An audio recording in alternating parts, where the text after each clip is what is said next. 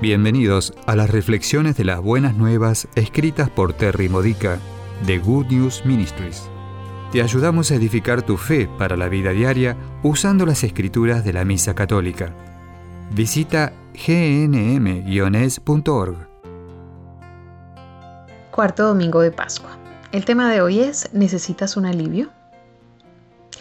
¿Estás en un callejón sin salida en tu crecimiento espiritual, en tu sanación emocional o en una relación difícil?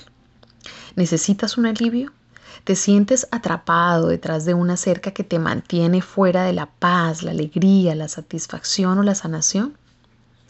La lectura del Evangelio de este domingo, Juan 10, versículos 1 al 10, nos dice que Jesús es la puerta de esa valla. Él nos ayuda a alcanzar el lado celestial de la puerta, fuera del ámbito de las restricciones terrenales, no solo cuando morimos y entramos en la vida eterna, sino también aquí y ahora, en nuestra vida terrenal, para que siempre podamos tener vida y tenerla en abundancia.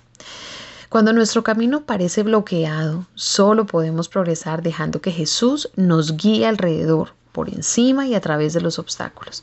Si la gente cierra una puerta a algo que Dios quiere que hagamos, Jesús es todavía nuestra puerta abierta y nadie puede apartarlo de nuestras vidas. Él nos llevará a una nueva oportunidad para cumplir los planes de Dios.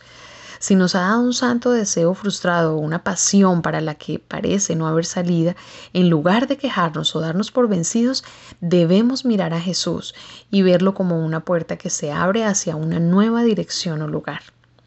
Recuerda, sin embargo, que hasta que obtengamos todo el camino a través de esta puerta, debemos permanecer cerca de Él como ovejas mudas. Hay un viaje que hacer antes de que podamos llegar al otro lado de la valla.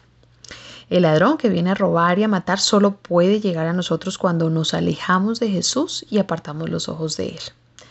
La desesperación y la preocupación son dos ladrones comunes que nos roban la paz, la alegría, la satisfacción y la sanación pero no son tan poderosos como pretenden ser.